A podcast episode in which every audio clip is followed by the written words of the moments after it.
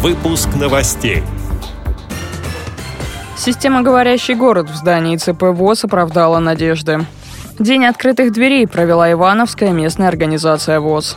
Сведения о лекарстве сенаторы предлагают дублировать шрифтом Брайля. В Адыгее провели спортивный праздник для незрячих. Далее об этом подробнее в студии Дарьи Ефремова. Здравствуйте.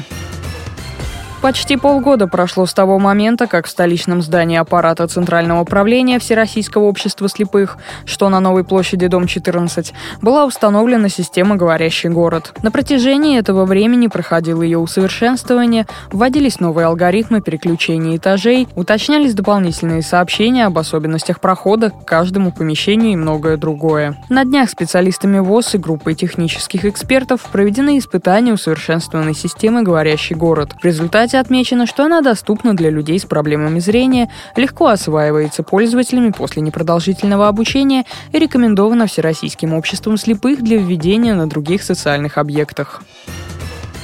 В Ивановской местной организации ВОЗ провели День открытых дверей. Гостям рассказали о Всероссийском обществе слепых, показали тифлоприборы в деле. Список тифлосредств, не входящих в индивидуальную программу реабилитации, местная организация пополняет на деньги выигранных грантов. Действуют при организации и курсы компьютерной грамотности. А в летний сезон ивановские активисты развивают социальный туризм по памятным и святым местам. Сейчас в Ивановской местной организации ВОЗ состоит примерно 700 членов. На встречу пришло 10 человек. По словам председателя Алексея Назарецкого, такие встречи организуются для того, чтобы подтолкнуть людей с проблемами зрения стать более активными, заставить их поверить в свои безграничные возможности.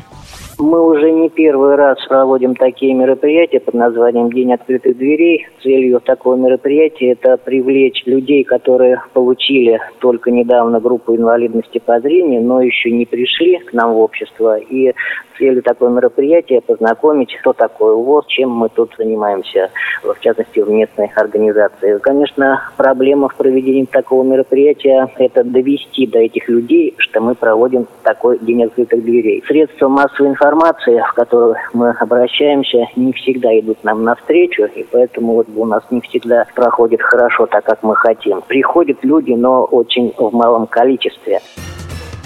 Сведения о лекарстве сенаторы предлагают дублировать шрифтом Брайля. Если разработанный ими законопроект будет одобрен, то рельефно-точечным шрифтом будут указывать название лекарственного препарата, дату выпуска, срок годности, способ применения и дозировку. Эти сведения внесут на первичную или потребительскую упаковку медикамента или в его инструкцию по применению. Новые правила могут вступить в силу с 1 января 2018 года, сообщает информационно-правовой портал гарант.ру. В настоящее время на потребитель потребительской упаковке лекарств сведения печатают обычным шрифтом. Однако на некоторых препаратах надписи уже дублируют шрифтом Брайля. Доступный спорт для незрячих в Адыгее еще одним шагом в этом направлении стало физкультурно-оздоровительное мероприятие, состоявшееся в местной организации ВОЗ города Майкопа. На этой встрече были организованы соревнования по армрестлингу, шашкам, дартсу, настольному теннису для слепых. Возрастными рамками спортсменов-любителей никто не ограничивал. Среди участников были и те, кому до 30, и те, кому за 70. Такая встреча поколений способствовала спортивному азарту. На этот раз лучшими стали в армрестлинге в женском зачете Татьяна Хурс и Наталья Степанова. Среди мужчин сильнейшими названы Виктор Кузюлин, Вячеслав Писаренко. В шашках равных не было Дине Олейниковой и Александру Яковлеву. В дартсе победу вырвали Любовь Закопка и Владимир Михайлов. А в настольном теннисе для слепых чемпионами стали Светлана Шваченко и Андрей Балабанов. Отметим, что в местной организации ВОЗ в спорт активно вовлекают молодежь, берегут и чтут традиции ветеранов. Один из них, Александр Яковлев, инвалид первой группы по зрению. На протяжении многих лет он отвечает за спортивную работу. Благодаря его энтузиазму была создана спортивная секция по настольному теннису для слепых.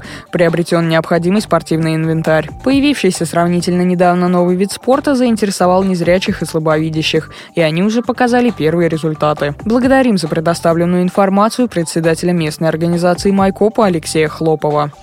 С этими и другими новостями вы можете познакомиться на сайте Радио ВОЗ. Мы будем рады рассказать о событиях в вашем регионе. Пишите нам по адресу новости собака ру. Всего доброго и до встречи.